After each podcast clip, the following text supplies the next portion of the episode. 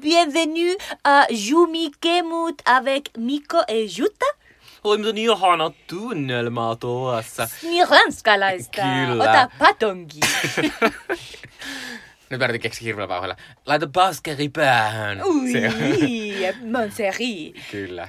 Eli tervetuloa Jutan ja Mikon popkemuihin, eli Jumikemuihin. Minä olen Jutta. Ja minä olen Mikko ja tämä on meidän äh, popkemujen 40. jakso. Se on aika paljon musta Onnea jo. meille. Siis 40 jaksoa, herra Joo. isä. Miten me ollaan jaksettu? Siinä on aika monta tuntia turistu. Ja aika monta tuntia istuttu täällä vaatehuoneessa. Mm.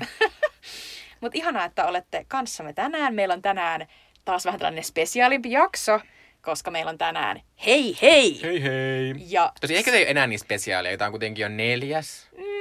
mutta ehkä tämä on spesiaali kaikille heille, jotka ovat 2000-luvun alussa Se on totta. seonneet erästä ranskalaisesta elokuvasta, nimittäin Le Fabuleux Destin de Amélie Poulain, eli Amélie vuodelta 2001.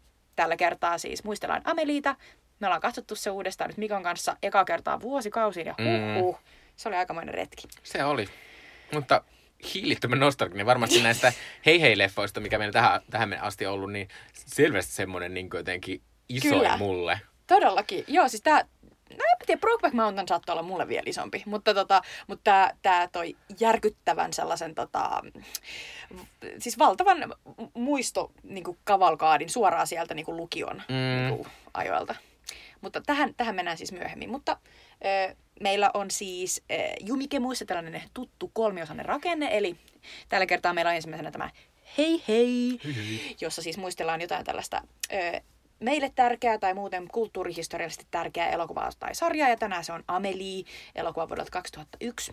Ö, Sen jälkeen meillä on pääpihvi, ja meidän osio on tällä kertaa Captain Marvel, eli me puhutaan äh, uudesta Marvel-universumin elokuvasta, ensimmäisestä naispäähahmo-elokuvasta, jota äh, pääosittaa Brie Larson. Joka tuli siis parisen viikkoa sitten ensi iltaan ja on ollut ihan hillitön menestys taas maailmalla, koska nähtävästi Marvel ei tee ikinä mitään väärin, vaan niiden leffoista tulee aina hulluja Ja menestyksiä. itse asiassa mm, me käytiin molemmat tää katsomassa yhdessä siis, ja, ja tota, kyllä tämä on aika tosi hyvä elokuva, mm. ei siinä ole niinku Ihan mitään, ihan.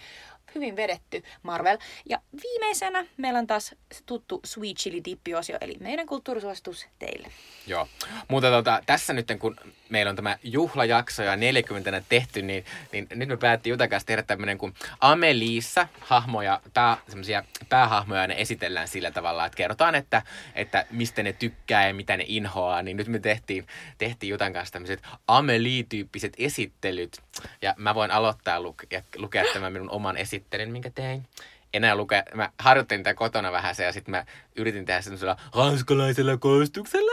Mutta sitten se kävi äänen päälle ja mä tajusin, että kukaan ei varmaan ymmärtäisi siitä myöskään mitään. Aa, aivan. Niin ehkä minä luen tätä ihan tälleen suomen kielellä. Mut henkinen baskeri päässä. Kyllä, ja vinossa. Mhm. Eli nyt mä luen. Nani. Mikko on kotoisin Joensuusta.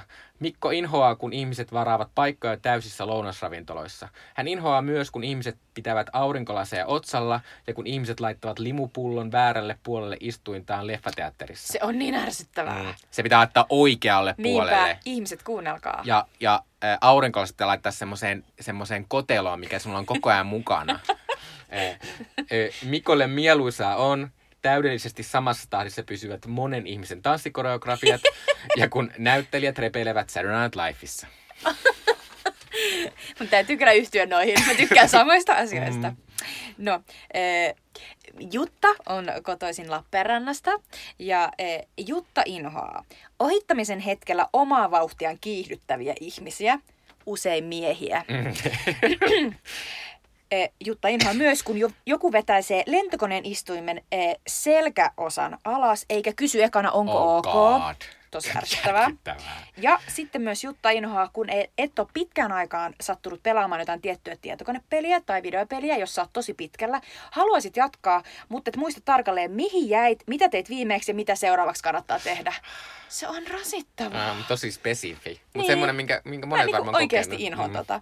Mutta sitten Jutta tykkää suoraan varvuista, siis metsästä, suuhun poimituista metsämustikoista. Ne on ihania.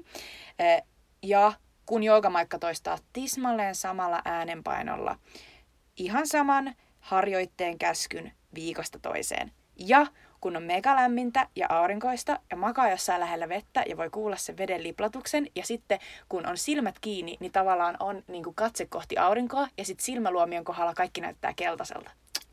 Se on Oi, ihanaa. ihania juttuja. Ja nyt tuli semmoinen olo, että olisipa kesä. Niinpä. Mutta ihan kohta se on. Parin kuukauden päästä on kesä ehkä jo. No ei, ei kesäkuussa ole kesä. Ei, ei niin. Niin. E, paitsi ehkä joku ilmastonmuutoksen takia ja silloin se ole iloista. Niin. Mutta mut toisaalta semmoinen, että mä varasin tällä viikolla mun kesäloman duunista, että ilmoitin milloin sen pidän. Ja olin ihan silleen, jee, Oi, kesä. kesä on taas vähän lähempänä. Mm. Mutta tota, siinä saitte tuntea, Niin. tutustua meihin ehkä vähän enemmän ja tuommoisia jollain tavalla ehkä henkilökohtaisimmille asioille. Mulla oli ainakin niinku todella spesivejä, mutta, todella mutta tämä ehkä kertoo siitä, että mä oon aika spesivi. Mm, kyllä, mutta tota, äh, siirrytäänpä, koska Amelista riittää puhuttavaa, niin siirrytäänpä nyt heti seuraavaksi sinne hei hein puolelle, eli kohta puhutaan Amelista. Paris!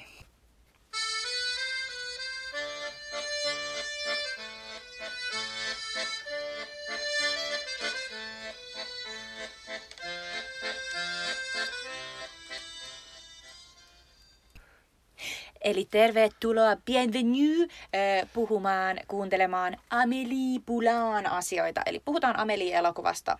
Amelie... Osiossa hei hei. Hei hei! Mitä se olisi ranskaksi? Mitä se on? Öö, en mä tiedä. en mä tiedä. Ei, ei. Ei, ei.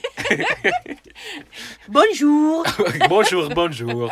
Okei, okay. meidän Bonjour, Bonjour osiossa siis Amélie vuodelta 2001. Ää, Tämän elokuvan on ohjannut Jean-Pierre Jeunet ja pääosassa on Audrey Tautou ja Matthew Kassovich. Ja oikeasti tietysti Amelie on tämä päähenkilö, jota Tautou esittää. Ää, Tämän elokuvan erittäin tunnistettavan soundtrackin on, on ää, säveltänyt Jan Tiersen. Ää, Amelie oli aikanaan ehdolla viiden Oscarin saajaksi. Mä en siis tiennyt tätä. Mikko on kaivannut esiin nämä tiedot. Eli paras ei, ei englanninkielinen elokuva, käsikirjoitus, kuvaus, lavastus ja äänimiksaus. Se ei voittanut yhtään.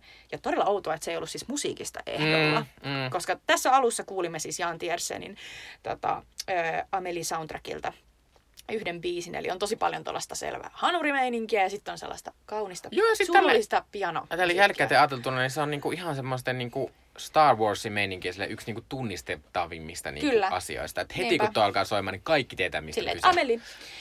Ää, ja Ameli on edelleen, tämä on mahtavia nämä Mikon knopit, siis Ameli on edelleen toiseksi menestyneen ranskankielinen elokuva Amerikassa. Mutta se tuotti vain 33 miljoonaa. Mm, mikä tietysti puhutaan kertoo siitä, että amerikkalaiset eivät katso Kyllä. tekstettyjä elokuvia. vieraskielisiä elokuvia. Tota, mutta siis maailmanlaajuisesti 174 Mm. miljoonaa. Ja tota, ä, Ameli ä, tuli, kun sekä minä että Mikko oltiin lukiossa vielä. Ja, tota, ja tämä elokuva siis kertoo tällaisesta ä, Amelie Poulain nimisestä nuoresta naisesta, joka on töissä Pariisissa Montmartren kaupungin osassa sellaisessa kahvilassa. Ja on aika erikoinen spesiaalityyppi. Ö, on elänyt hyvin sellaisen tavallaan yksinäisen, ö, mielikuvitusrikkaan lapsuuden ja tota, saa yhtäkkiä päähänsä eräänä päivänä, että se alkaa tehdä hyviä töitä. Eli se alkaa parantaa muiden ihmisten elämää.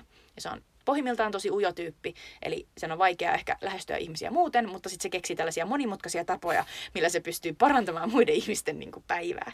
Ja tota, tämä kuulostaa tosi tällaiselta lässyläältä, tämä niin perusjooni, mutta tota, tämä elokuva on, on niin kuin tämän juonen, juonen eh, ulkopuolella niin on melkein kaikki niin kuin sellainen juttu, mikä, mikä tässä elokuvassa yleensä ihastuttaa ihmisiä. Eli tämä on eh, ihan älyttömän tota, tunnistettavasti ohjattu ja, ja, tota, ja tässä on hirvittävän hauskoja sellaisia monenlaisia tota, kuvakulmia ja, ja kohtauksia ja hirvittävästi niin kuin, nopeita leikkauksia ja, ja tota, hauskoja nopeutuksia ja, ja sitten hirvittävästi sellaisia ää, kuvailuja niin kuin ihmisistä ja millaisia outoja niin kuin, hahmoja ja karaktäärejä ja, ja tota, outoja tapoja ihmisillä on. Tämä on sellainen, jos haluaisi näyttää niin kuin jollekin ää, alieneille, jotka tulee tänne maapallolle, että millaisia ranskalaiset ovat, niin tämä Amelie-elokuva voisi toimia sellaisena karikatyyrinä, että tällaisia ovat ranskalaiset. Mm. Että, Mutta se on hassu se, että et vaikka toi on totta, että on tosi ranskalainen elokuva, niin silti se on tavallaan, että se tavallaan paljastaa, että kyllä se ranskalainen kulttuuri kuitenkin täällä Suomessakin on hirveän tuttu,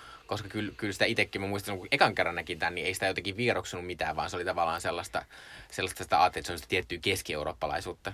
ja totta kai tässä se ranskalaisuus on varmasti sellaista, että se ei ole sitä oikeaa ranskalaisuutta, Mm. vaan sitä se- sellaista ikään kuin ulkomaille myytävää tällaista on Ranska, että kaikki syövät juustoa ja, ja just Puhuvat nimenomaan- kahviloissa filosofiaa. Kyllä, ja, ja portviinia Kyllä. juovat. Ja just tällainen, niin kuin, että sama kuin tota, sitten taas esimerkiksi Aki Kaurismäen elokuvien Suomikuva. Mm. Mm. Ja saattaa olla sitten muille sellainen, että oh, ja, tollainen on Suomi. Ja me tiedetään kyllä, että Suomessa ei kukaan enää juo keskikaljaa pullosta. Mm.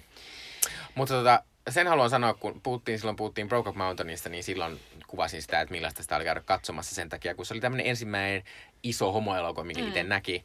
Niin tähän Ameliinkin mulla liittyy semmoinen niin kuin älytön elokuvassa käymis, kokemus, semmoinen tosi vahva muisto siitä, että että mä siis, tämä oli semmoista aikaa, kun tavallaan netti ei ollut vielä silleen niin aktiivinen, eikä meidän esimerkiksi kotona ollut nettiä silloin, että joskus niin koulussa käytti nettiä, niin ei tavallaan ties tosi vähän elokuvista suhteessa.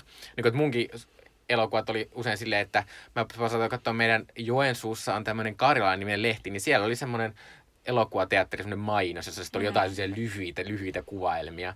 Ja semmoisesta mä joskus löysin tämän, löysin tämän Ameliin ja menin katsoa se. Ja sitten kun sieltä tuli sieltä leffasta, niin oli, oli ihan, kun se, kun se oli niin yllättävää, kun sä et pystynyt tietää yhtään, mitä se on. Että sä vaan nähnyt, että joku on antanut jossain viisi tähteä ja sanonut jotain blö, blö, blö. Ja sitten on silleen, että oi vitsi, miten hienoa. Mutta se, se, se, oli ihan semmoinen niin kuin, mieletön semmoinen asia, mitä, mulla, mitä ei varmaan sen jälkeen ikinä, no tuliko Mulan Rouge Amelin jälkeen? Ää, vai tuleeko se sitä ennen? No mä muistan, Mulan Rouge on toinen semmoinen, mitä muistan, että, että siitä myös tuli semmoinen vitsi, että miten hieno elokuva voi olla ja Kyllä. miten tämmöistä viihdyttävää. Ja varsinkin kun tää on vielä niin jotenkin, että se Amelin maailma ja se koko juttu on niin täynnä kaikkea ja niin jotenkin se on niin rikas ja kaikki se musiikki ja kaikki on semmoista niin omalaatusta, niin sitten siitä tulee semmoinen olo, että niinku jotenkin uppoo vaan siihen. Niin mä muistan Kyllä. jotenkin, että mä mietin, yritin miettiä, niin kuin, että milloin mulle on tullut niin kuin viimeisimmäksi semmoinen niin kuin mieletön olo, semmoinen, niin kuin, että on kokenut jotain sille ainutlaatusta.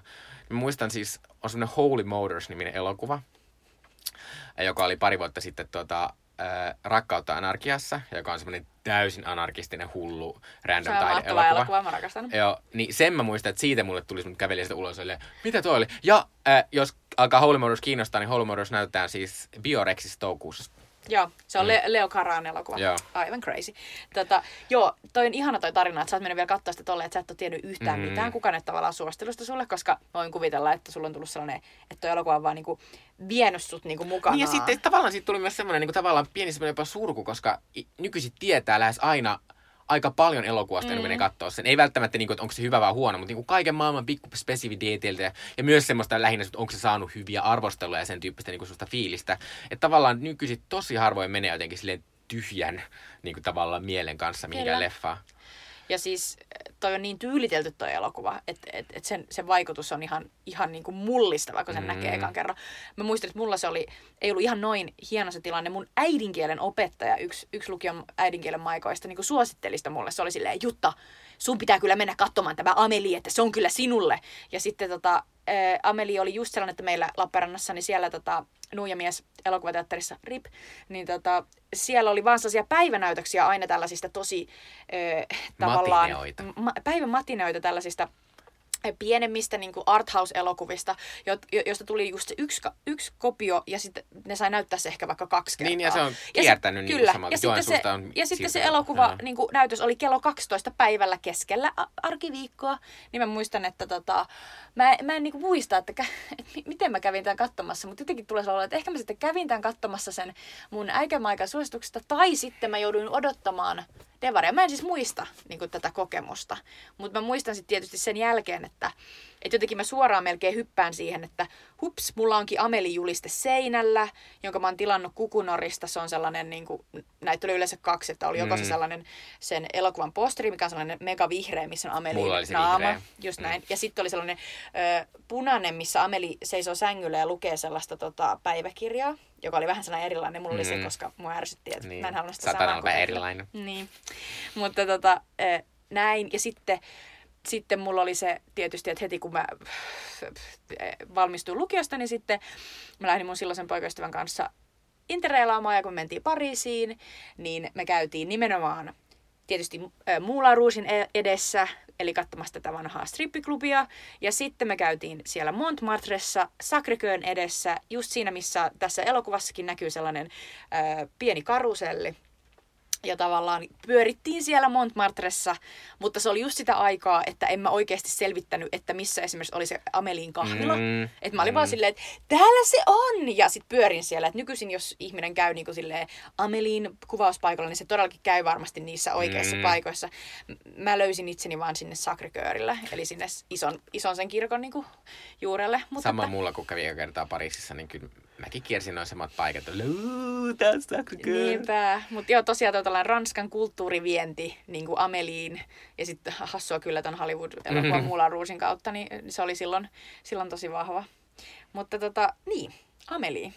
Tota... No miltä se tuntui tälle vuosien jälkeen? Ei varmaan, ei varmaan niin vahva ollut tämä, koska tavallaan musta on vaikea myös kuva, tavallaan tälle jälkeen on vaikea kuvata sitä, että, että miten iso asia se oli jotenkin just tämmöisessä tietyikäisten lukiolaisten joukosta. Niin, koska, semmoinen, niin kuin... siis se oli niin sellainen, että Amelie, törkeen tyylikäs, mm, upea mm. nainen, ihana. Sitten silleen, tämä elokuva ö, oli niin, kuin niin upean värinen, silleen vihreitä, punasta, sitten kaikki niin kuin se upea ranskalainen kulttuuri, joku juo portviinestä, mm. että mä haluan tohon elämään, mä haluan tohon kahvilaan. Ja sitten se ajatus siitä, että, että sä tapaat niin kuin jonkun tällaisen tosi niin kuin oudon, eksentrisen, niin kuin outoja tapoja omaavan jäbän, joka on ihan mega hyvän näköinen. Ja sitten te olette just samalla tavalla vähän niin kuin outoja. Mm. Ja sitten tapaatte toisenne silleen kauhean pitkän sellaisen niin kuin kissa-hiirileikin jälkeen.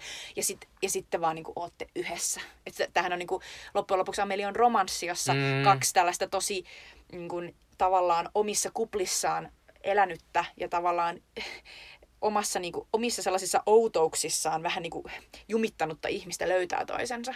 Että tämä on niin kuin, tarina Amelista, mutta sitten jossain vaiheessa tässä elokuvassa tähän tuleekin tällainen toinen hahmo, Nino Kinkanuppo, mm. joka on sitten Matthew Kasovicin esittämä poika. Ja sitten vähän niin kuin kerrotaan silleen heistä silleen, että, että ne on molemmat eläneet yksin eh, hyvin niin kuin yksinäisen lapsuuden. Ja nyt he ovat niin kuin tällaisia outoja, yksinäisiä aikuisia, joilla on tällaisia outoja tapoja. Toinen keräilee jotain hemmetin ö, pilalle menneitä tota, passikuvia ja, ja toinen niin kuin, yrittää auttaa randomilla niin kuin, ihmisiä. Niin, Jolla random suunnitelmilla. Kyllä, niin, niin, niin jotenkin näiden ihmisten niin kuin, yhteensaattaminen on sitten elokuvan niin kuin se lopullinen mm. pääjuoni. Ja jotenkin tuli sellainen olo, että ah, että tollanen, niin kuin, tollanen romanssi. Niin just tavallaan se, jotenkin se, että tälle ihanaa, kun mäkin on special ja noikin on special, ne löytää toisensa. Niin, jotenkin siitä tuli sellainen, että se, se palveli just sitä sellaista halua, niin kuin jotenkin, että mm. olen erityinen ja erilainen ja noiki on. Joo. Niin, tota, niin jotain sellaista teini, teini niin kuin tavallaan sellaiseen niin kuin ajatusmaailmaan sopivaa tuossa on. Ja sitten mä muistan jotenkin silleen itsekin, kun, kun mä olin siis Joensuusta kotoisin, Joensuu on aika pieni kaupunki, niin tavallaan kun tässä sitten kuitenkin se Pariisin henki on niin vahva, mm. niin se tuli vähän sellainen olo, että, että tavallaan tämän kautta mä jotenkin pääsen osaksi jotain tollasta vähän sen, että mä jotenkin tajun ja saan koe, kokea kuin tommosen niin kuin asia, mikä tietysti on täysin valhetta, mutta se on tavallaan, mä muistan, että tuli vähän semmoinen, niin kuin, että, että wow, että vähän upeata varmaan Niinpä. Pariisissa ja mut, jotenkin. Mutta siis nyt, nyt kun katsoin siis tämän elokuvan, kun sä kysyit, että millainen tämä mm. kokemus nyt oli, niin siis tämä elokuvahan näyttää edelleen niin kuin, mun mielestä aika makealta. Mm. Silleen, niin kuin, että okei, se on vanhentunut sillä tavalla, että kukaan ei jaksa katsoa niin kuin,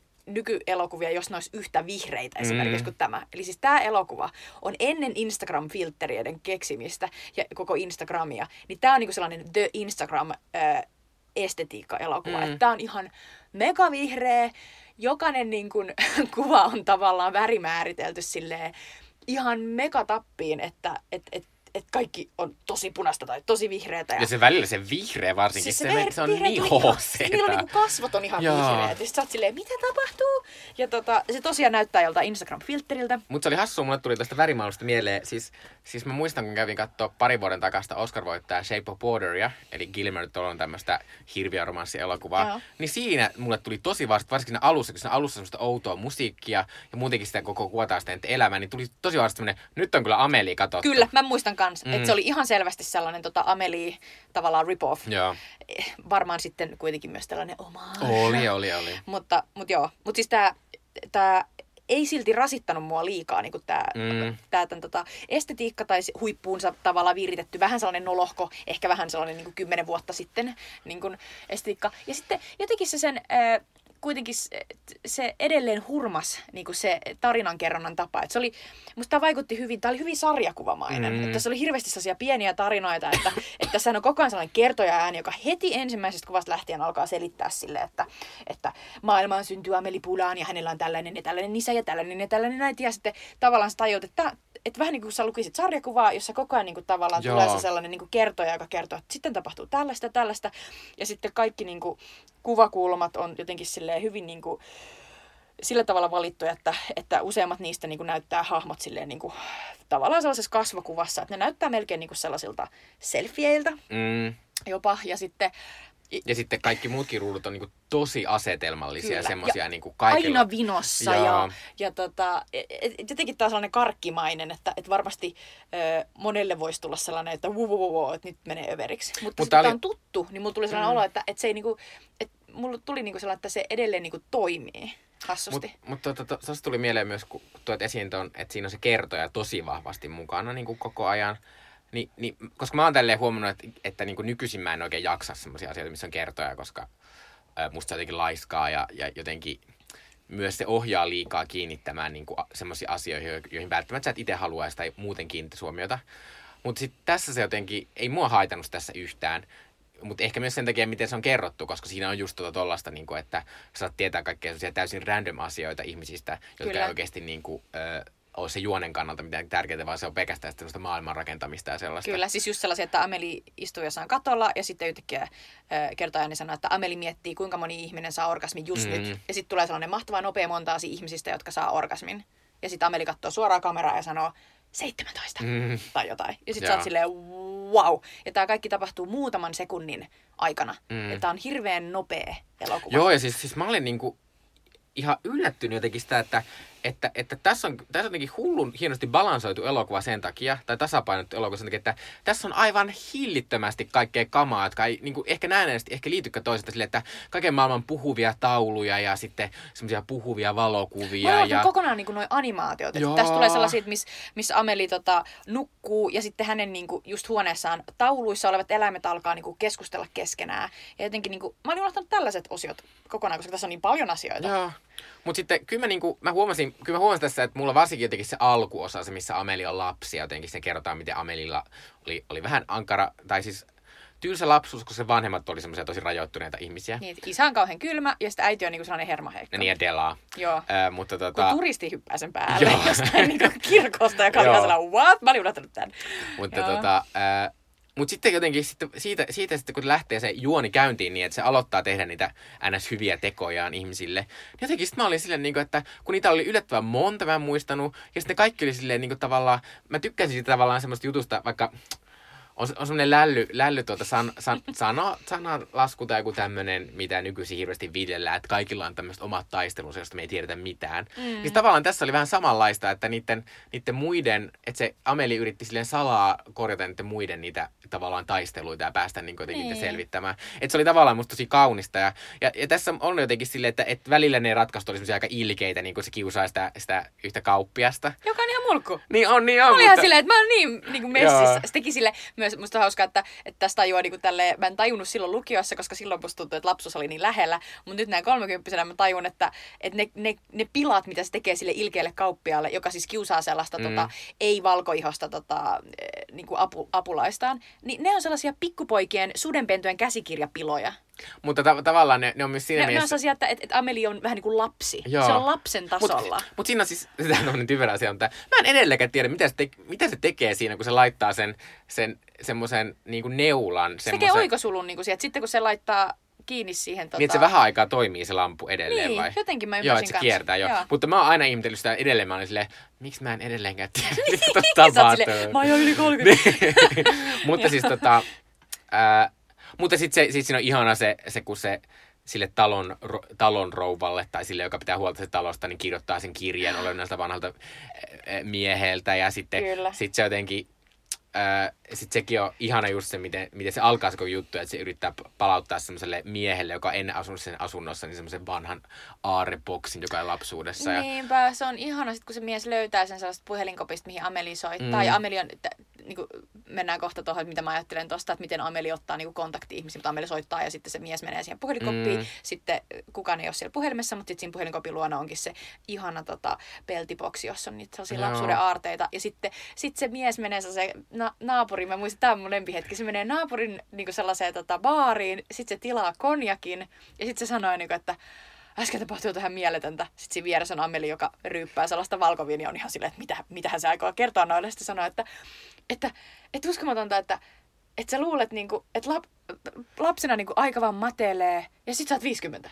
Sitten mä olin jotenkin ihan silleen, Mutta siinä kohtauksessa oli myös hieno semmoinen, kun se menee siis sinne kahvilaan ja sitten kertoo siinä, että että siis semmoinen puhelin vaan soi ja soi ja soi ja sitten soitti minulle. Kyllä. Ja sitten semmoinen mahtava baari pitää, sieltä kuuluu joku mikroääni silleen, hei, voi ei, toi mikro soittaa minulle. Tavalla, mutta siinä se, mut se on tavallaan se tasapaino myös se, että siinä sanotaan, että tämä voisi olla tosi imelää, mutta sitten ihan pikku jutulle saadaan Niinpä. semmoinen. Niin kuin, Muistakin se oli ihan valtava asia. Myös sä tulit mieleen, koska se oli niin snarkis. Mä olin ihan silleen, oh my god, mikä tykkää tosta. mutta pitää vielä sanoa tästä hyvistä teosta myös, että tässä on semmoinen tosi ihana semmoinen mielettömän nopea kohtaus, missä Ameli tota, taluttaa semmoista niinku, äh, miestä, jolla on, joka on joku sokea tai sillä on joku tämmöinen näkövamma. Ja se taluttaa ja kertoo, että, että mitä kaikki äänettä ja mitä kaikki hajuttaa ja mitä kaikki se näkee ja kuulee. Ja, ja, se on niin hienoa, ja kun se tulee niin nopeasti, niin se pikku yksityis, että tässä on näitä juustoja ja nyt tuossa on tuommoinen äh, lapsi kattoo jäätelyä ja äh, lapsi kattoo koiraa ja kattoo kinkkua ja jotenkin, se on jotenkin niin ihana. Se on jotenkin. ihana kohtaus Joo. kyllä. Sitten se niin kuin, muista sanoa ääneen sellaisia juustoja, jotka maksaa 79 frangia, mm. sille ennen euroja. Niin. Ja sitten jotenkin niin kuin, oh, se on ihana kohtaus. Joo. Ja tota, joo siis ehdottomasti toi on mutta musta hauska, kun sä, sä sanoit, että, että tavallaan sulle se elokuva käynnistyy niin kuin noista hyvistä teoista. Ja by the way, tämän elokuvan niin kuin tagline aikana oli just sellainen, että, että niin kuin, yhden naisen elämä muuttuu, kun Lady Diana kuolee, joka on sellainen, hei, muistiksi joku, että Ameli Pulanin oikea niin se juoni on se, että Lady Diana kuolee Pariisissa oikeasti, ja sinä iltana Ameli keksii, että hän alkaa tehdä hyviä töitä. Joo, vaikka se ei periaatteessa liity se Lady Dianaan mitenkään, vaan se liittyy siihen, että se pudottaa semmoisen hajuvesipullon, semmoisen pyöreän korkean, joka vyöryy semmoisen seinän luokse, se irrottaa semmoisen tiileen, sen tiilen takaa se löytää niitä se kupoja aarteita. Niin se on tavallaan hassu se, että sitä myytiin tuollaisen Lady asialla ja sitten niin on silleen, että se laittaa vaan sen telkkarin kiinni. Niin, kyllä. Mutta joka tapauksessa sitten tulee sellainen hyvän tekijä, vähän niin kuin mm, Diana oli. Mm, joo. Mutta joo, huvittava asia. Mutta tota, niin, niin ennen, kuin, ennen kuin hän alkaa tehdä noita hyviä töitä, niin mulla jotenkin tämä elokuva käynnistyi niin kuin tai että mulla tuli sellainen heti, ihan heti alusta, mulla tuli sellainen mega vahva sellainen, että mä tykkäsin tosi paljon siitä alusta, nimenomaan siitä, kun kerrotaan, että millainen se Amelin lapsus on. Ja se johtuu just siitä, että kun se elokuva alkaa, niin sitten siinä tulee niin nämä Jan Tiersenin yllättävän surumieliset mm. niin kun, äh, sävelet. Ja jotenkin heti alussa, kun mä aloin katsoa tätä, mulla oli tietenkin sellainen muistikuva, että Ameli, tää on niin hauska elokuva mm. ja onnellinen ja näin. Sitten kun se alkaa se elokuva ja sitten siinä, sit siinä kuvataan niin sitä sellaista pikkutyttöä, joka on, on tämä Ameli pienenä ja, ja sitten jotenkin siinä on vaan se niin surumielinen musiikki. Sitten mulla tulee sellainen olo, että, että onkaan tämä sittenkin surullinen elokuva. Ja sitten kun se alkaa ja sitten käy ilmi, että Ameli on tosiaan niin kuin, että Ameli on lähinnä isänsä, joka jo tästä ikinä syliin ö, sellaisessa vuosittaisessa lääkärin tarkastuksessa, missä sen isä kuuntelee sen sydäntä stetoskoopilla ja epäilee, että tyttärellä on jonkinnäköinen sydänvika, kun sen sydän hakkaa niin hulluna. Ja sitten siinä jotenkin sanotaan ihan silleen niin kuin nonchalantisti siinä niin kuin se kertoja kertoo, että kun kuka tahansa kuusivuotias tyttö Ameli haluaisi, että isä ottaisi syliin, mutta isä ei ikinä mm. ota. Ja sitten mä jotenkin tajusin, että tämä on oikeasti aika surullinen elokuva. Ja sitten tavallaan se, millainen niin kuin Ameliista kasvaa ja millaisia, niin kuin, millaisiin ö, tavallaan millaisiin korkeuksiin, tämä nyt on anglismi, mutta niin kuin, miten paljon se näkee vaivaa, että se voi auttaa ihmisiä ilman, että se oikeasti mm, tapaa niitä. Mm. Niin jotenkin kertoo siitä, että, että miten ujo, miten niin kuin, tavallaan pohjattoman ä, arka niin kuin, ihminen siitä tulee. Että millainen, millainen niin kuin, millaisen, millaiseksi äh, aikuiseksi kasvaa niin kuin tällaisessa yksinäisessä lapsuudessa, jossa Amelille tapahtuisi näin, että tosiaan äiti kuolee tapaturmaisesti ja sitten hän jää kahdesta isänsä kanssa, joka on jo valmiiksi ollut etäinen, mm. mutta joka sitten sen jälkeen alkaa silleen pakonomaisesti rakentaa tälle edesmenelle vaimolleen sellaista pyhättöä ja niin kuin, lähinnä höpisee itsekseen. Ja sitten Amelia alkaa siinä vaiheessa kertoa niin, niin kuin kuvailee, että Amelia alkaa keksiä kaikkea aivan mieletöntä. Että tavallaan se alkaa siirtyä sellaiseen mielikuvitusmaailmaan. Mm. Ja sitten se tavallaan niin kuin, on realistinen motivaatio sille sen elokuvan ilmeelle. Ja sille, että miksi siinä tapahtuu niin uskomattomat määrät asioita ja minkä takia joskus siinä niin kuin, taulut puhuu. Mm. Että se on tavallaan sitä Ameliin maailmaa, joka on aina sellainen hyper niin kuin, että hy, hypertodellisuus, että se ei ole oikea todellisuus, vaan se on aina niin kuin, siinä on aina Amelien lisä. Niin, ja että on, joutu, että on joutunut niin kuin itse keksimään niitä kaikkia virikkeitä, koska Kyllä. ei ollut mitään. Kyllä. Ja sitten tulee sellainen, että tämä onkin oikeasti tällaisen tosi, tosi ujon ja yksinäisen ihmisen niin kuin tavallaan tarina. Ja tarina siitä, että miten se kipuilee kohti tavallaan jotakin, ja se ei oikein varma mitä. Ja jossain vaiheessa selviää, että se on ehkä se toinen yksinäinen ihminen, se Nino Kinkampo. Mm. Ja sitten sitten siinä lopussa mä muistan, että kun ollaan ihan niin kuin siinä lähellä, että ei olla ihan varma, että meneekö se sen luo, että, että tuleeko ne vastaan ja ta, kohtaako ne. Siinä on sellainen aivan niin kuin musertava kohtaus, missä Amelia on yksin kotona, niin ne on pitkä aikaa ollut sellaista, niin kuin, että tapaako ne kunnolla sen Ninonkaan vai ei. Ja sitten on otettu kaikenlaisia kuvia ja kirjoiteltu kaikenlaisia viestejä mm-hmm. ja jätetty kaikenlaisia outoja niin kuin kryptisiä niin kuin vihjeitä. Ja sitten yhtäkkiä Amelia on kotona, sitten se kuvittelee, että jos se Nino tulisikin sinne, sitten se kuuleeko sen sellainen niin kuin, sellainen niin kuin helmi, helminauhoista tehty sellainen oviverho. Se niin kuin heilahtaa. Ja sitten se katsoo, ja siellä on kissa. Ja sitten se alkaa itkeä. Että se niin kuin, tulee sellainen hetken musertus, että ei se Nino tuu, että se on yksin, I'm a cat lady. Niin. Ja sitten seuraavassa hetkessä ovikello soi. Ja Nino on siellä. Se oli ihan mahtava hetki. Mä olin vähän ja se ei silleen, silti avaa sitä sille. Ei, ei, se on, se on niin vaikeeta. Se on uskomatonta. Niin, mutta toi on, tot, toi on kyllä totta, että kyllä nyt että tälleen kun vanhempana ja kokeneempana sitä katsoa, niin kyllä siinä näkee tommosia niin kuin, äh, paljon tuommoisia surullisempia asioita, mutta, mutta mä en ehkä nä, nähnyt sitä ihan noin, mutta ajattelin, että ehkä, ehkä myös Amelia on semmoinen jotenkin titullinen kujelija, koska siinä alussakin on semmoinen mahtava kohtaus, kun se kostaa sille, sille miehelle, kun se mies oli valehellut, että aina kun ottaa valokuvan, niin se auttaa onnettomuuden. Sitten se kostaa sille silleen, että se istuu katolla ja vetää sitä johtoa aina, kun joku tekee maa, jalkapallomaalia ja tollaista. Pakko sanoa, että Mikko, sä oot ihan oikeassa. Amelia on nimenomaan sellainen, että se, vaikka se on, vaikka se on niinku tavallaan yksin, niin se ei, se ei lannistu. Niin. Se on aika tällainen kekseliäs. Mm. Kujeilijan hyvä. Joo, ja se on kyllä siis tavallaan, on, on, ja tavallaan siinä, sekin on sitä tiettyä romantiikkaa kyllä se, että kun siinä on se kohtaus, missä se missä se tota, Ameli ohjaa sen Ninon niin kuin sen, tavallaan sen, niiden valokuvien luokse takaisin. Niin jotenkin se semmoinen, se effortin määrä, mikä se on niin kuin tehnyt. Ja silleen, mutta tietysti, tietysti mulla jotenkin tälle oli silleen, että missä vaan kohdasta olisi mä voinut mennä pieleen. Se ei know. Miten se sai Ja mulla on myös sellainen, että mä oon periaatteessa ehkä tavallaan, että toi on mulle vähän niin kuin raskas ja rasittava ihminen. Mm. Tavallaan, että jos mun elämässä olisi niin kuin joku ihminen, joka silleen näkisi noin paljon vaivaa, että jos meillä olisi vaikka, että hei, pidetään leffa ajalta. Se on silleen, okei. Okay. Ja sitten se laittaa sellaiset ranskalaiset sellaiset niin kuin, hemmetin mystiiklasit ja vetäisi jonkun huivin päähän ja sitten tekisi jonkun sellaisen, seuraa näitä nuoleja. Niin mä olisin silleen, forget about it. en, en jaksa. Mutta jotenkin niinku, että se on, se on ihan älytöntä. Mutta siinä on jotain tällaista leikkisää, siinä on jotain lap, lapsenomaista. Ja se myös liittyy siihen, että sitten kun tässä Ameli, Amelista kerrotaan, sitten kun hänestä niin kuin heti tämän alun jälkeen näytetään, että hänestä kasvaa nuori nainen, niin sitten esimerkiksi näytetään, että, että Ameli kokeilee seksielämää. Ja sitten mm-hmm. siitä tulee sellainen mega-autokuva, jossa Audrey tutuu sängyssä ja näyttää just siltä, että mitä tästä pitäisi ajatella, kun joku tyyppi vaan silleen höy- höylää sitä siinä. Ja, ja sitten tajuut, että aivan, että tavallaan jotenkin tässä me sanotaan ymmärtää, että Ameli on tavallaan enemmän ehkä lapsi vielä, että se ei ole valmis niin kuin tollaiseen mm. aikuiselämään. Että se haluaa se haluu vielä pysyä siellä kuplassa. Ja sitten se kysymys on just siinä, että et lähteekö se Ninon kanssa niin kuin tavallaan sille aikuisuusretkelle, alkaako se oikeasti niin kuin tavallaan mm. aikuiseksi, johon kuuluu sitten seksielämä ja mahdollinen niin kuin perheen perustaminen ja kaikki tällainen näin. Niin se, se on tavallaan sellainen, se on niin, että sitä ei sanota ääneen missään nimessä, mm. vaan se on enemmän vaan sellainen outo leikki. No, mutta, mutta tavallaan mä ajattelin, että toi ehkä on se tavallaan, minkä takia Amelie niin iski varsinkin meihin jotenkin lukioikäisiin. Sen takia, että tavallaan, että si, se on jotenkin tavallaan tarinana silleen niin kuin aikuis- ja lapsuuden, että tavallaan siinä on se satumaisia piirteitä, Kyllä. mutta sitten se toisaalta on se semmoinen, niin kuin, että, että se Nino on töissä pornokaupassa, se hinnoittelee jotain dildoja sinne tälle. tälle. Niin se on just sellaista, Jut, niin kuin, että... Tavallaan, että siinä on semmoisia niin kuin, piirteitä jo siitä, että millaista aikuisuus on ja seksi, seksiä ja seksuaalisuus tommoset, mutta sitten niihin ikinä jotenkin mennä. Ei, se on hyvin niin kuin, tavallaan aseksuaalinen mm. tavallaan, tämä elokuva, vaikka siinä on just tuo pornokauppa, mm. joka oli tosi outo juttu ja muitakin huvitti suuresti. Ja tota, ja, ja sitten tämä mahtava kohtaus, jossa tota, ää, Ameli yrittää löytää Ninoa. Käy ilmi, että Nino on töissä ää, kummitusjunassa. Mm. Ameli menee sinne kummitusjunaan, jossa Nino on sellaisessa pääkallopuvussa ja se tulee hönkäilemään ja uh, pitää tällaisia ääniä Amelin korvaan.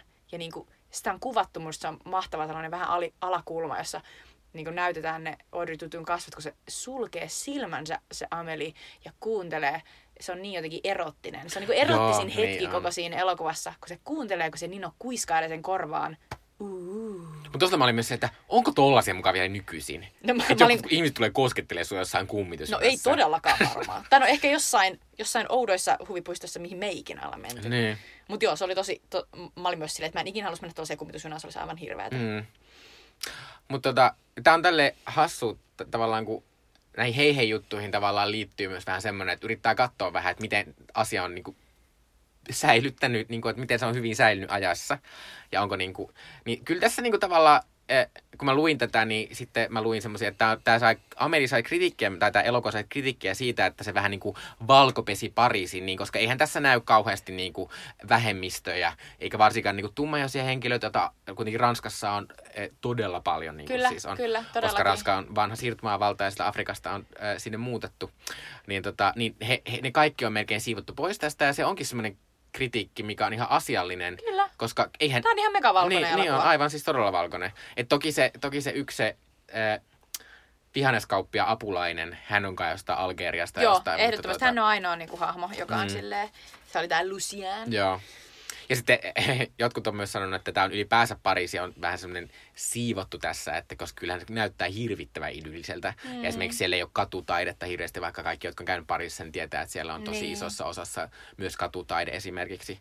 Mutta tota, mutta tämä on tämmöinen tavallaan ainut asia, mikä tälle jälkikäteen mulla pisti silmään. Mutta muuten tämä on musta, musta aika, aika hyvin säilynyt. Kyllä, ja siis mä, mä jotenkin voisin jopa väittää, että tässä on tosi paljon, niin kuin tavallaan Ameliin estetiikassa eh, edelletään tätä meidän sosiaalisen median aikakauden niin kuin Instagram ja, ja tavallaan niin tällaista kuvallista estetiikkaa ja myös meemejä, koska esimerkiksi Amelin isän puutarhatonttu, Ameli lähettää sen silleen kaverinsa lentoemon mukana niin kuin maailman reissuille, josta puutarhatonttu lähettää sellaisia kivoja kuvia, missä se poseeraa erilaisten niin kuin maailman kaupunkien eh, turistinähtävyyksien edessä. Ja mun mielestä se nyt on ihan selvästi sellainen meemi, Mm. että tonttu matkailee hashtag.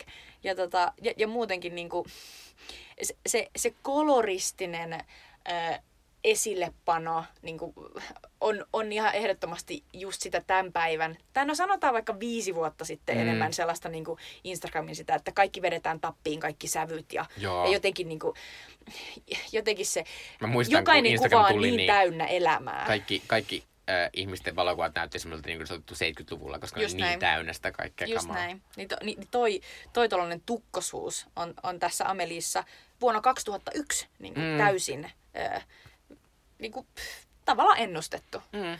Et se on hassua. Ja on tämä Ameli silleen myös, että, että ei Amelin jälkeen ole tullut myöskään siis sellaista niin kuin, tavallaan, että kun Amelissa on niin monia asioita, jotka on erittäin tunnistettavia, ja sitten miettii näiden niin kuin tekijöidenkin ura jälkikäteen, niin esim, esim en mä, joku viisi vuotta vai joku aika tärkeä tuli semmoinen pitkät kihlajaiset, Kyllä. joka oli vähän semmoinen, kun se oli saman ohjaaja ja se oli Audrey Tattoo ja kaikki oli silleen, onko tää nyt niinku Ameli? Kakkonen. Niin.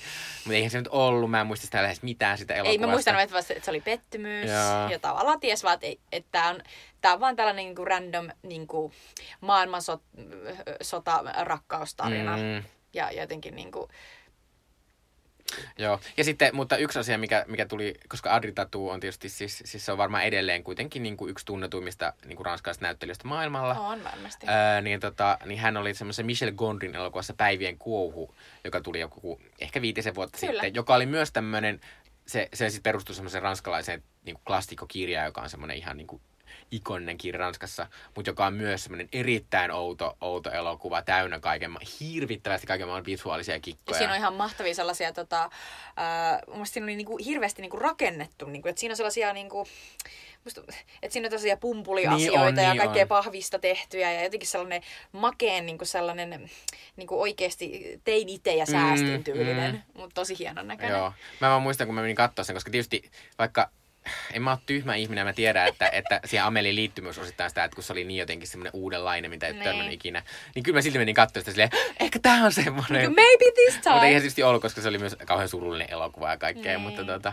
niin, että, mutta kyllä se Amelia on edelleen silleen, että, että kyllä mä aina vähän toivon, että jostakin tulisi niin isot kiksit, kun sillä Ameliasta tuli, mutta kyllä mä tajuan, että se on mennyt jo. Niin. Ei se, Jotenkin Amelia oli niin, silleen, niin kuin sä sanoit alussa, niin, niin täyteen ahdettu, Niin. että tavallaan se niin kuin käytti, it's all spent now. Niin. Että sit sä oot silleen, että okei, että nyt jos sä näet jotain, jos, on yhtään, jos, sä- jos sä alkoi soida äh, niin kuin haitari, niin sä oot silleen, Ameli! Amelia! Silleen, niin kuin, että okei, että se on tavallaan ominut tietyn Niin. estetiikan ihan täydellisesti.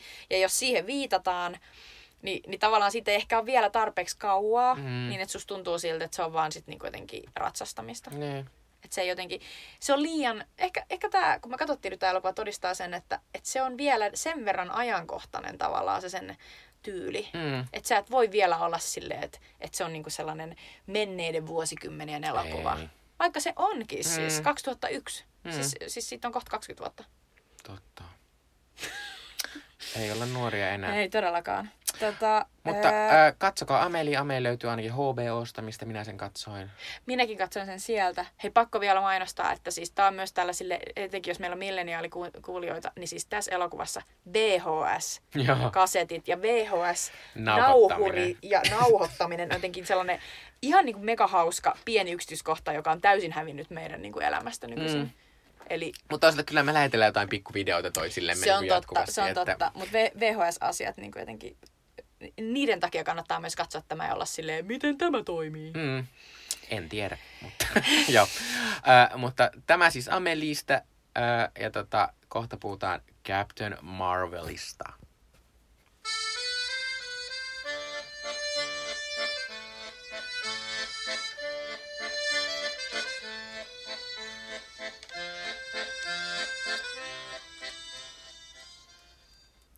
Eli äh, nyt tässä pääaiheena puhutaan Captain Marvelista, joka siis on Marvel-elokuva-universumin 22. elokuva. Wow. Ja ensimmäinen, jonka pääosassa on nainen.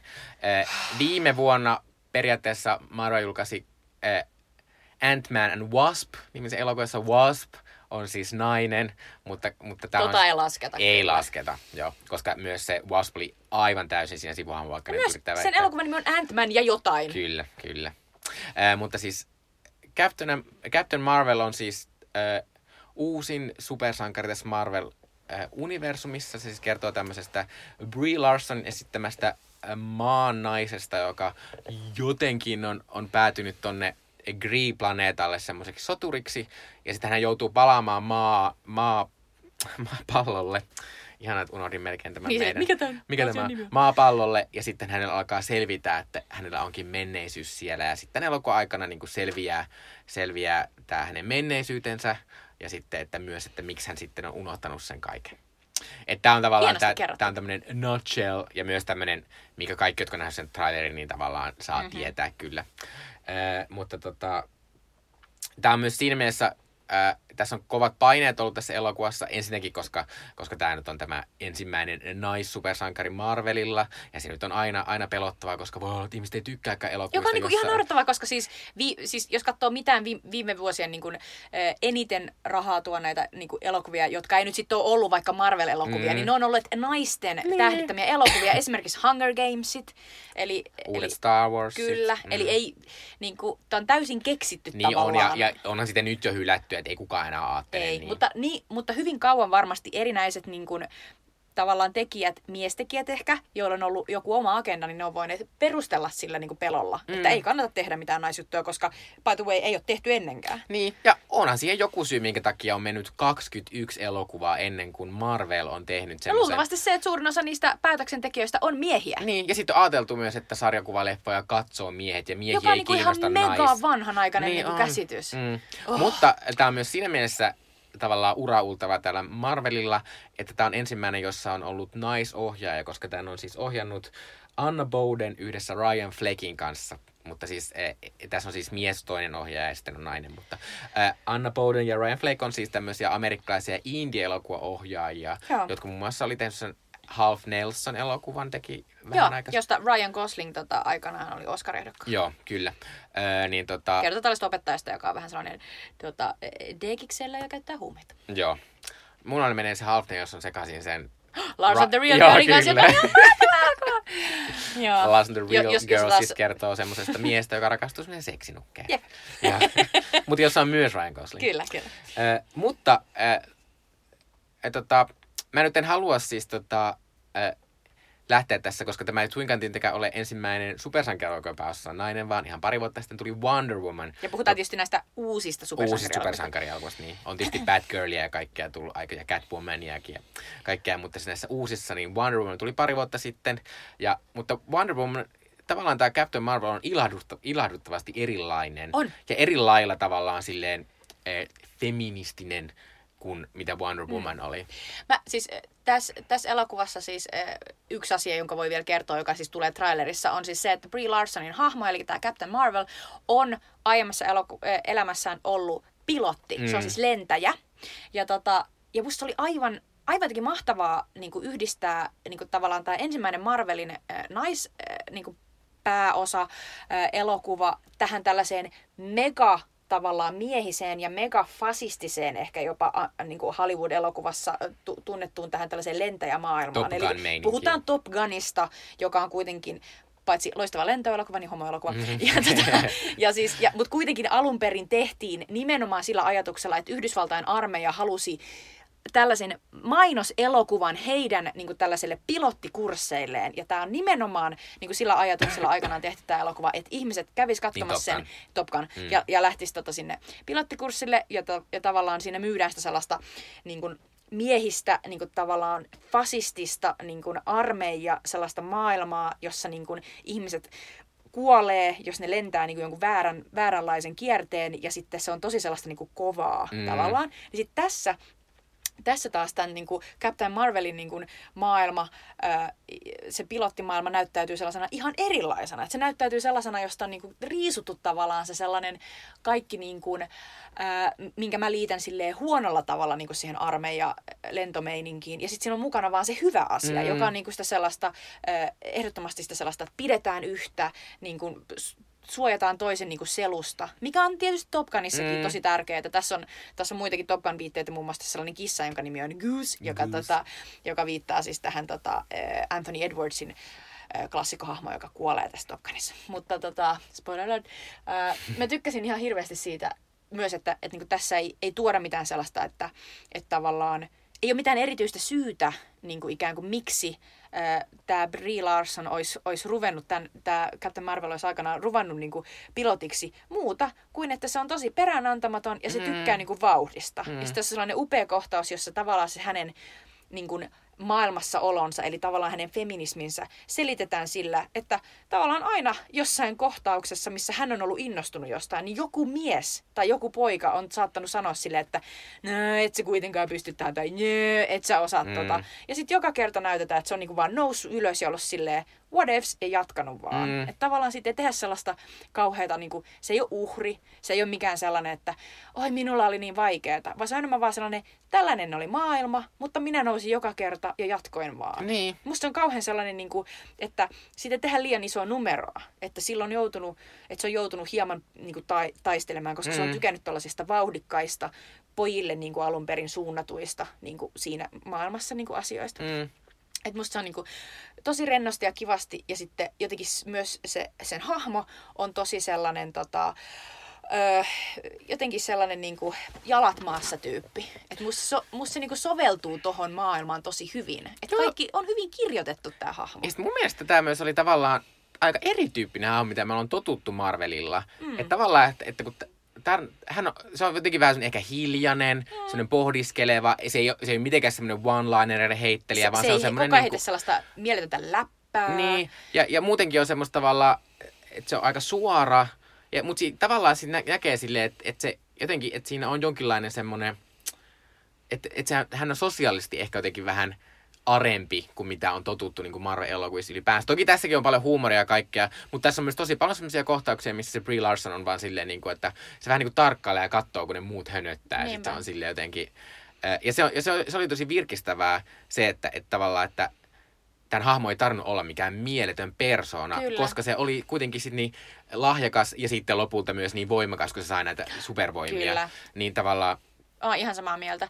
Ja mä olin jotenkin, mä koin itse niin kuin tosi paljon sellaista voimaantumista, kun se Captain Marvel, ne kaikki sen voimat tulee siinä lopussa. Siis se on jotenkin, se oli niin makeeta. Mun tuli sillä olla, Mm. että, että mä, mä en ole vielä niin nähnyt tällaista niissä Avengers-elokuvissa ennen.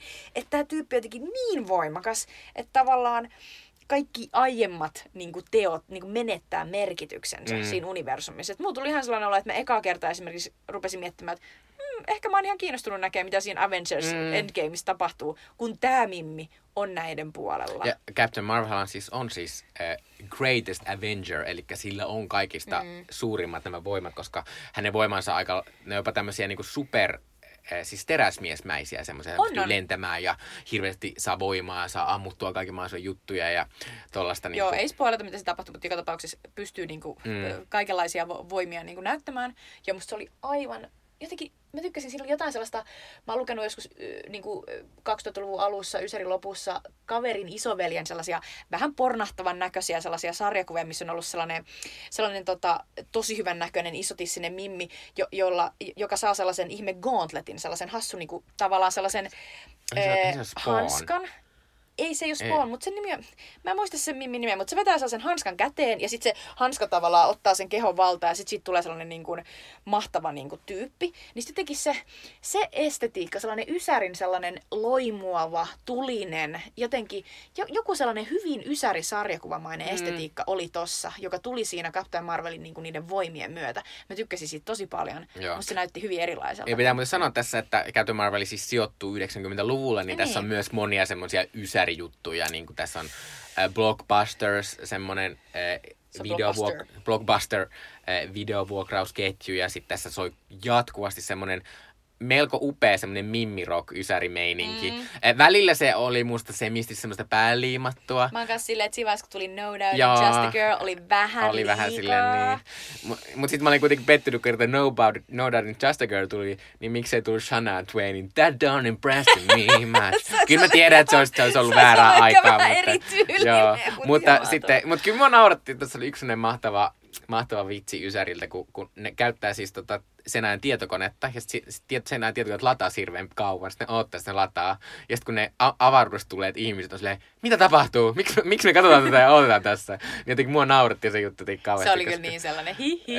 Mutta se oli myös kiinnostavaa, että mä rupesin miettimään, että jos vertaa tätä Wonder Womanin, niin Wonder Womanissahan oli niinku se, tavallaan tuotiin sinne niinku tänne sarjakuva-elokuviin se sellainen ö, vahva niinku sellainen ö, myötätunto ja Mm. empatia, että tavallaan Wonder Woman on siellä ensimmäisen maailmansodan niinku hirveyksissä ja, ja hän, niinku, hän niinku tuo sitä sellaista niinku rauhaa ja niinku ikään kuin, että, että meillä on toivoa ja hän on niinku, että rauhan asialla.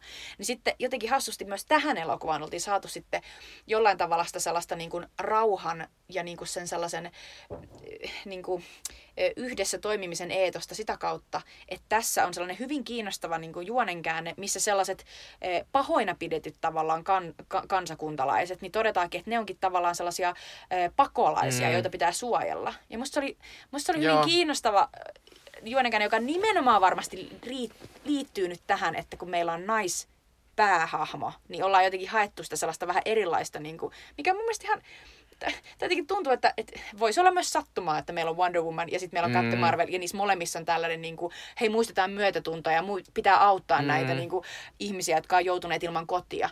Mutta mut, mut jotenkin ehkä se on hyvä asia. Mm. Et se on ehkä hyvä asia, että se liitetään niin kuin, sitten tavallaan näihin hahmoihin niin, että sitä alkaa tulla enemmän näihin tarinoihin, jos on ollut tosi paljon niin myöhe, jos ajattelee niin, kuin niin monia viime vuosikymmenen näitä hemmetin sarjakuva-elokuvia ja lähdetään jostain X-Meneistä, niin lähinnähän niissä vaan tapellaan ja tuhotaan Mm. mm. erilaisia asioita. Niin sittenkin tänne tulee tällainen sosiaalinen niin kuin, Niin. tavallaan viesti. Musta on tosi kiinnostavaa. Mm. On se kyllä. Ja tota, ää, toinen juttu, mikä tässä oli, jotenkin, mä en tiedä johtuuko siitä, että jotenkin on tekijät on indie-tyyppejä, ne jotenkin osaa saavuttaa semmoisen pienemmän, mutta, mutta tässä oli myös keskivaiheella semmoinen, semmoinen jotenkin todella koskettava semmoinen jotenkin, jotenkin kahden naispuolisen ystävän semmoinen kohtaaminen ja semmoinen, niin kuin, ja semmoinen, kun käydään läpi kaikkea semmoisia niin kuin pieni, pieniä hetkiä niiden niin kuin nuoruudesta ja mitä kaikkea hauskaa näitä tässä baarissa ja jotenkin se, se, se oli tosi tosi hienoa ja ylipäänsä musta oli hienoa, että tässä niin kuin tunteel, ne isoimmat tunteelliset paukut oli nimenomaan näiden kahden niin kuin naisen ystävyydessä. Mm. Eikä esim. tällä ei ollut minkäänlaista romanttista ää, semmoista jotenkin ää, säätöä kenenkään kanssa. Tai Niinpä. ei ollut mitään tämmöistä viittausta siihen, että jotenkin sen takia, että on nainen, niin sen pitäisi saada joku tämmöinen romanttinen niin kuin, ö, vastakohta jossain. Tietysti voi sellainen tulla, eikä se haittaa mitään, mutta tavallaan mä olin iloinen, että tässä sitä ei ollut. Koska, tota, ö, koska vaikka on ikävän verrata Wonder Womania, mutta Wonder Womanissahan kuitenkin on se semmoinen romanttinen juttu. Mutta tietysti ylipäänsä DC-elokuvissa on useimmin tämmöinen tyttöpoika, koska Marvelilla ei ole oikein niin kuin, seurustelevia ihmisiä. Mutta, tota, mutta se mun pitää sanoa tästä, että, että mä en sitten tiedä kuitenkaan loppupeleissä sille tässä oli monia musta myös vähän ongelmallisia asioita, että mun mm. mielestä se alku oli aika junnaava. Ja sille, va- vaikka se tavallaan, tavallaan se perustui sille, että tässä myös on tämmöinen kes- se, tavallaan se mysteeri siitä, siitä Catherine Murray menneisyydestä, niin se yllättävän hyvin mulla toimi, vaikka tavallaan se oli aika, aika sille ennakoitavissa, miten se tapahtuu. Niin. Mutta silti se jotenkin musta toimi silti se semmoinen, sit, koska tässä- on paljon takaumia ja kaikkea semmoisia niin muist, muistaa väärin asioita ja tälleen. Ja sitten tota, öö, ja sitten musta oli se misti ankeen näköinen elokuva, paitsi ihan lopussa, kun se mm. niinku räjähtää ne sen voimat. Mutta muuten nää, tässä, on, tässä oli niin paljon geneerisiä toimintakohtauksia, jotka tuntui siltä, niinku, että, että, niinku, että on mä silleen, tähän pitää nyt saada tämä toimintakohtaus, niin tehdäänpä Mm, tähän nyt samaa tällainen. Että se oli musta tosi puuduttavaa. Mutta sitten tästä pitää sanoa tälle ulkonäöstä, niin tässä myös Samuel Jackson, joka esittää nuorta Samuel Jacksonia. Samuel Jackson oli 70-vuotias mies, ja tässä se on jotenkin saatu nuorutettua niin kuin aivan hullun hyvin. Siis me ollaan puhuttu aiemminkin näistä nuorennus tota, Mm. tavallaan camouflage eh, tietokoneefekteistä, joita osataan tehdä. Ja nykyisinhän ne on tosi helppoja tehdä, koska tavallaan sun ei tarvitse tehdä sitä niinku, totta kai joka kuvaa, vaan se vaan niinku monistat Mm. mm. sitä efektiä. Mutta se efekti on todella hyvä. Todella siis se on hyvä. aivan älyttömän hyvä, koska tässä ollaan, se on lähikuvia Samuel L. Jacksonista, joka nauraa, heittää läppää.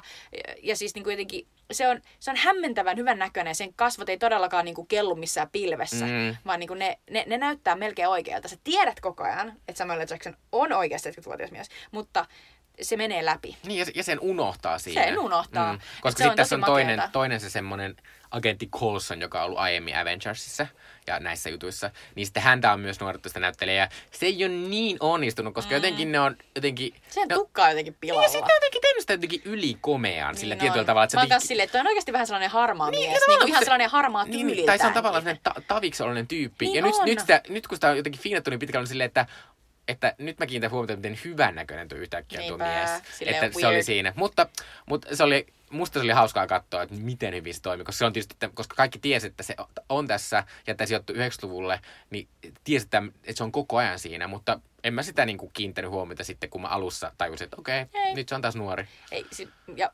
mä oon siis samaa mieltä kuin Mikko, että alku oli mun mielestä junaava. Sitten mun mielestä tässä elokuvassa tapahtuu joku tällainen ongelma, että tavallaan tässä tulee sellainen kohtaus, missä ne menee niinku sellaiseen sotilastukikohta mestaan, missä on sellaisia faileja, mitä niiden pitää käydä läpi. Mm. Mun mielestä se elokuva käytännössä niinku pysähtyy siinä kohtaa. Ja siinä tulee sellainen jonkinnäköinen niinku käsikirjoituksellinen ongelma, että ne ei tiedä, että millä tavalla tätä vietäisiin eteenpäin. Ja sitten se niinku tavallaan käynnistyy hitaasti sit Mm. uudestaan. Mutta mutta mut nämä on tällaisia pieniä asioita, jo- joiden yli sit, niinku, pääsee sit siellä lopussa tietysti kiitos seisoo, mm. kun se. Captain Marvel niinku, räjäyttää kaiken. Ja pari äh, mahtavaa juttua vielä. Tässä on semmoinen mahtava kissajuttu, joka on ihan tosi hauska musta. Ja sitten, Varsinkin kissaystäville. ja sitten toi, toi, toi Samuel Jackson on myös tosi hauska kissan ystävä, kun se höpöttää sille Niinpä. Ja-. Ja pakko mainita, ihana Annette Benning. Mä oon Joo. niin kaivannut, niinku, mä oon kaivannut niinku, näihin elokuviin noita niinku, vanhempia, upeita Hollywood-naisia. Mm. Just sellaisia, että, että mun niinku, mä varmaan silleen, praise the Lord, jos Meryl Streep yhtäkkiä olisi näissä elokuvissa. What? Mutta niinku, mä kaipaan just sellaisia naisia. Ja Annette Benning on sellaisena pilotti niinku, instructorina Joo. ihana. Mä olin ihan silleen, että jes, siinä on kaikki, tosi hassuja kohtauksia, missä se tulee silleen fiilistelemään Joo. ja bostailemaan. Ja se on ihana. Se on kyllä. Mutta, ja sitten toinen, toinen tämmöinen pieni kohokohta on se, kun äh, Ben Mendelsohn esittää tässä semmoista pahista. Se on niin mahtavaa. Se Mä en ymmärrä, että luoja, luoja kiitos. Ben niin Hollywood jotenkin löytänyt sen ja nyt se on kaikkialla. Koska Ja se on niin mega hauska, kun se, se on tässä, se esittää tosiaankin sellaista avaruusrotu-ihmistä, Mhm. mm-hmm. joka on sille, sä et näe, että se on Ben Mendelsohn, mut kun sä avaa suunsa, niin sä oot välittömästi silleen, it's Ben Mendelsohn, Ben koska sillä on se mahtava S-vika, joka sillä Joo. aina on sellainen ihan mega hauska ja jotenkin, ja sit, ja sit se vielä pääsee kehumaan sen sinisiä silmiä jossain vaiheessa itse niinku omiaan. Se on hauska kohtaus kaikille Ben Mendelsohn tietäjille. Kyllä.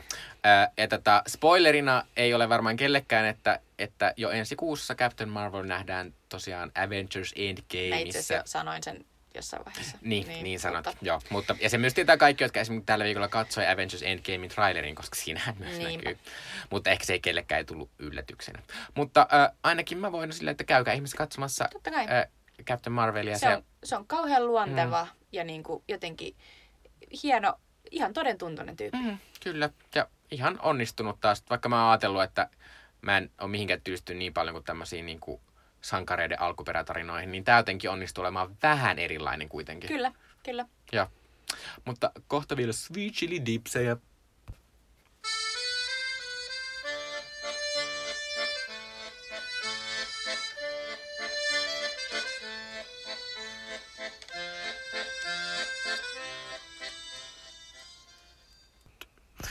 Ja loppuun vielä sweet chili dippejä, eli meidän kulttuurisuosituksia teille. Mulla on, mulla on kaksi kulttuurisuositusta. Ensin suosittelen ihmisille, että menkää Season Festivaaleille. Season Festivalilla on tänä vuonna todella hyvä tarjonta. Tosi mielenkiintoisia amerikkalaisia indie-elokuvia ja dokumentteja. Ö, Eli kannattaa mennä. Ja sitten tämä mun pääsuositus on, on Ylellä, Yle Areenasta ainakin nytten kokonaan löytyvä Aikuiset. Komediasarja, joka siis on ohjaaja Anna Dalmanin ja käsikirjoittaa Anna Brotkinin tämmöinen tämmönen, ö, nyky nuoria kuvaava ö, komediasarja, joka siis on sijoittuu Helsingin Kallioon ja siellä semmoinen Oona-niminen tyttö pitää, tai 24-vuotias nainen pitää semmoista kahvilaa ja sitten, sitten ö, hänen luokseen muuttaa hänen isänsä, jolla on hometalo ja sen pitää päästä pois. Ja sitten tota, hänen paras ystävä on tämmöinen Arttu, joka on tämmöinen tämmöinen luovan alan homomies, joka siis tekee tämmöistä jotain Luovan random luovan alan. homomies. Joo. Mutta tää on siis tämmönen, tää on vähän tämmönen hassu, että mä en ihan varauksesta voi suosittaa, tätä, koska mua itteeni ärsyttää tässä välillä se, että, että tästä näkee sen, että on kyllä Girlsia katsottu ja on kyllä Broad Cityä katsottu jotenkin silleen, nyt tehdään jotenkin isolla kädellä tämmöistä amerikkalaista, amerikkalaisen nykykomedian tyyppistä tällaista niin kuin jotenkin äh, juttua. Että, että mä itse katsoin tää aika nopeasti, kun jotenkin me katsottiin siis kahdessa päivässä noin kymmenen jaksoa, ja se ehkä oli vähän liikaa, koska tämä pääosahahmo, tämä Oona, on, on siis tota, semmoisella just semmoisella amerikkalaisella rasittavaa, että hänellä on erittäin vaikeaa tehdä päätöksiä ja että hän hän on niinku, ö, ja hän koko ajan kokee, että hän ei ole jonkun arvonen ja jotenkin siinä on koko ajan semmoista ihme juupas jaapas meininkiä, joka pikkuhiljaa alkaa ärsyttää aika paljon. Joo. Öö, ja sitten tota, öö, ja sitten myös tässä on myös semmoisia, tavallaan tämä on niin, niin, niin, tavallaan pienen piirin todellisuutta kuvaa, koska, koska tämän yksi suurin ongelma tässä sarjassa on, että kun tämän siis, tämän Oonan parhaan kaverin Artun pitää muuttaa punavuoreen kalliosta. Se on niin kuin no! Silleen, mitä tapahtuu? Tämä on, niin kuin, tämä on ongelma kellekään, joka asuu Helsingissä oikeasti. Mutta äh, silti suosittelen tätä sarjaa. Äh, Tämä on jotenkin musta tosi uudenlainen suomalainen. Tässä on ihan jotenkin erilainen fiilis kuin monessa aiemmissa suomalaiskomediassa, mitä mä itse katsonut. Tämä on tosi kivan näköinen. Sitten tää on ihanaa, kun tässä jotenkin tässä siis nämä näyttelijät on sellaiset, joihin mä en ole ainakin ikään törmännyt, että tässä sitten tämä pääosa sitä Anna Airola, ja sitten sitä, eli Oonaista Anna Airola, ja sitten Arttuas, eli tämän Oonan parasta ystävää esittää Elias Salonen, ja sitten muun muassa tämän Oonan semmoista on-poikaystävää ö, esittää Mikko Kauppila. Jotenkin musta on tosi jotenkin kiva nähdä tommosia oikeasti nuoria ihmisiä tekemässä tällaista. Ja varsinkin, ja sitten semmoinen juttu tässä vielä on, että, että tämä on tosi kivasti stylattu ja kaikilla on kivat vaatteet päällä, mutta tämä on myös silleen hyvin kirjoitettu, että tavallaan, että kun mulla usein suomalaisissa sarjoissa elokuvissa tulee semmoinen olo, niin kuin, että kukaan ei puhu niin kuin ne puhuu niissä mm, sarjoissa. Se on yleensä Niin- se ongelma. Niin tässä on jotenkin saatu semmoinen, että kyllä se välillä, välillä jotkut asiat kuulostaa siltä, että "Oo, nyt meni jotenkin vähän liikaa. Mutta pääosin ne ihmiset näyttää tuntuu siltä, miten ne puhuu tässä. Et se oli semmoinen on tosi, suuri saavutus, Joo. koska Suomessa aina, aina, Aina. tökkii dialogi. Siis Joo. se on ihan hirveetä. Joo. Elikkä aikuiset, Hyvä Annat. Ai, kyllä, hyvä Annat. Aikuiset löytyy siis Yle Areenasta. Suosittelen, mutta en ehkä suosittele pingettää kymmenen jaksoa kanssa täysin. Mä aion siis katsoa, en, en vingetä siis kymmentä jaksoa heti, mutta tota, aion kyllä katsoa, mä en ole vielä ehtinyt. Joo. Mutta on kuullut tästä kyllä. Hyvä. Öö, mun kulttuurisuositus teille ö, liittyy vahvasti tähän päivään, kun me tätä äänitetään. Eli, eli tänään tota on ö, 19. päivä maaliskuuta, kun me tätä äänitetään. Eli Minna Kantin päivä, suomalaisen tasa-arvon päivä. Hyvä Minna Kant. Hyvä ja Minna tota, Kant. Öö, mä luen tällä hetkellä öö, toimittaja Suvi Aholan toimittamaa kirjaa Mitä Minna Kant todella sanoi. Ja se on ihan mega kiinnostava. Nyt on tullut tosi paljon kaikkia Minna Kant-aiheisia kirjoja, koska Minna Kantin syntymästä tulee 175 vuotta. Esimerkiksi äh, tällainen Rouva C-niminen tota, romaani, joka siis kertoo Minna Kantin avioliitosta hänen, hänen miehensä Ferdinand Kantin, Kantin kanssa. Ja, ja, ja tavallaan tässä romaanissa aihe niin kuin kerrotaan, että miten, miten tavallaan onnellinen se avioliitto oli sillä tavalla, että se mies, joka, joka muun muassa oli, oli tällaisen yhden lehden niin kuin päätoimittajana, niin ymmärsi aika helposti niin kuin jotenkin, että hänen vaimonsa on tosi älykäs ja että hänen vaimonsa täytyy niin kuin päästä myös toteuttamaan niin kuin tavallaan näitä, näitä puolia itsessään, vaikka siis Minna Kant sai myös seitsemän lasta Mhm. tämän tota, Ferdinand Kantin kanssa. Mutta, tota, mutta tämä on siis romaani eh, Rouva C, joka on saanut kaikenlaisia palkintoja ja mä en ole itse sitä vielä lukenut. Sitten on tullut myös sellaisen Minna Maijalan, sellaisen tota, Minna Kant-tutkijan tota, kirja Minna Kantista. Ja sitten tämä, tämä mitä mä nyt suosittelen, on, tota, on toimittaja Suvi Aholan ö, vähän niin kuin toimittama ö, kokoelma Minna Kantin kirjoituksista, joissa Minna Kant ottaa vahvasti kantaa erilaisiin asioihin. Et Minna Kanthan oli oman aikansa sellainen ihan megavaikuttaja, koska Minna tajus, että hän haluaa tosi kovasti niin kuin parantaa naisten asemaa, parantaa niin kuin sitä, että et, et, naiset pääsee tota, vaikuttamaan omaan elämäänsä ja, ja ne joutuisi vaan tehtailemaan lapsia ja, ja ynnä muuta. Ja, ja se tajus, miten, miten tähän voi vaikuttaa tekemällä esimerkiksi sellaisia näytelmiä, jossa käsitellään näitä asioita. Esimerkiksi sitä, että mies ryyppää ja hakkaa sua ja, ja tota, tuhoaa sun niin perhe-elämän ja oot silleen, mitä voin tehdä, koska mies hallinnoi kaikkea rahaa ja näin. Ja niin kuin nämä Minna Kantin näytelmät oli aikansa sellaisia mega niin kuin, suosittuja sosiaalisia kritiikkejä, joissa suoraan niin kuin osoitettiin joku ongelma sille, että tämä on ongelma. Sitten sen lisäksi Minna Kant kirjoitti tosi paljon lehtiin ja, ja, ja muutenkin niin kuin, äh, Suvi Ahola on käynyt tähän kirjaansa varten, niin se on käynyt läpi ihan mega paljon Minna Kantin omaa kirjanvaihtoa.